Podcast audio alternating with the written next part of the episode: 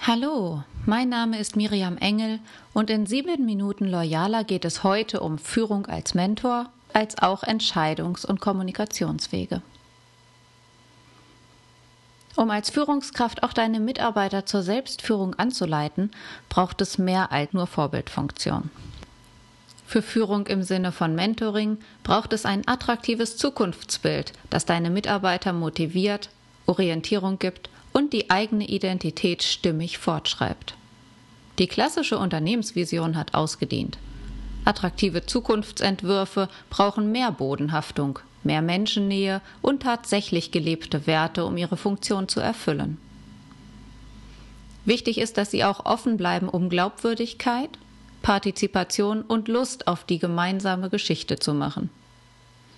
Du darfst als Führungskraft das Zukunftsbild verkörpern und zwar im Alltag, nicht in Statuten. Zukunftsbilder bleiben fest und dienen als Entscheidungshilfe für deine Mitarbeiter, wenn trotz vieler Informationen keine faktenbasierte Entscheidung möglich ist. Dafür dürfen Intuition und Erfahrung von Führungskräften und aller Mitarbeiter genutzt werden. Ich habe gelernt, es braucht eine gewisse Demut vor dem, was möglich ist.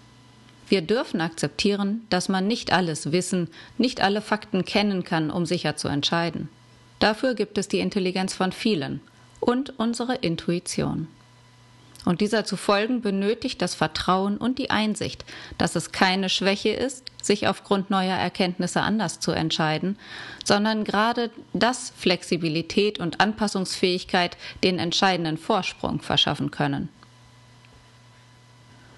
Führung darf führen, indem sie tut, was nur Führung tun kann. Und das ist die kluge Vorgabe von Kommunikationswegen. Es geht also um die Kontextgestaltung innerhalb und außerhalb deines Unternehmens. Wissensverteilung, Zuständigkeiten und Netzwerke dürfen neu zugeschnitten und neue Rollen dürfen etabliert werden.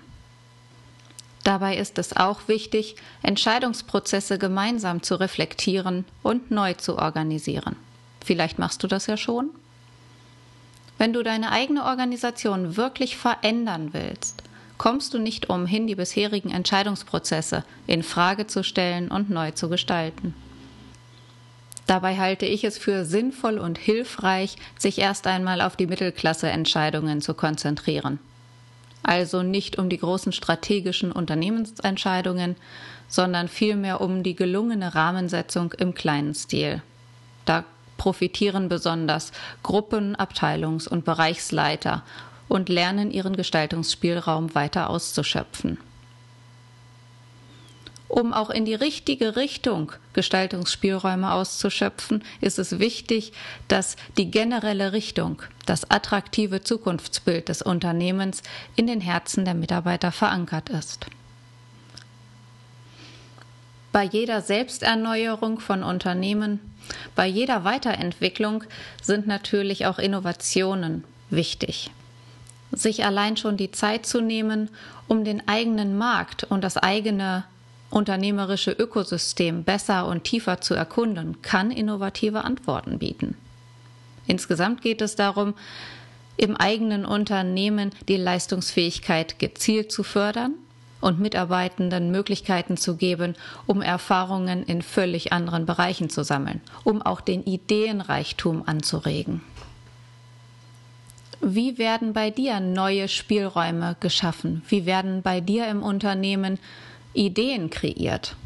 Und wie werden Innovationen forciert, um sich im Markt, für die Kunden und fürs Unternehmen selbst weiterzuentwickeln? Wenn du mitten im Prozess stehst, dann siehst du es sicherlich auch als wichtig an, die Organisation flexibel zu gestalten, in kurzen Zyklen zu arbeiten, um antwortfähig zu sein und zu bleiben. Dabei meine ich im weiteren Sinne agile Strukturen im Alltag für die Gewährleistung der Beweglichkeit deines Unternehmens. Es darf ruhig experimentiert werden. Wichtig ist, dass Mitarbeiter Modelle und Methoden ausprobieren können, wo sie sinnvoll sind, um das richtige Maß zu erforschen und auch zu qualifizieren und anzuwenden. Im gesamten Veränderungsprozess geht es darum, die Unternehmensidentität zu wahren, auch zu ehren, was war und sich mal von etwas zu verabschieden, aber dankbar. Um das Unternehmen zukunftsfähig zu entwickeln und Führung neu zu definieren, braucht es Stabilität und Innovation, eine kraftvolle Basis und ein luftiges Ideenmanagement, die klare Strukturen und Freiräume schafft, in dem Neues entstehen kann. Beide Richtungen brauchen ihre Relevanz, für die du als Führungskraft einen Rahmen schaffen kannst. Und last but not least, Mitarbeiterzufriedenheit muss Karriere machen. Denn die Menschen und ihr Engagement sind die wichtigsten Ressourcen deiner Organisation. Und im Sinne von Führung als Mentor darfst du für deine Mitarbeiter Räume schaffen, in denen sie sich sicher, erwünscht und gebraucht fühlen. Vermittle ihnen das Gefühl, dass sie als ganzer Mensch erwünscht sind, sich einbringen können und ihre Arbeit so gestalten können, dass sie produktiv und wirksam sein können.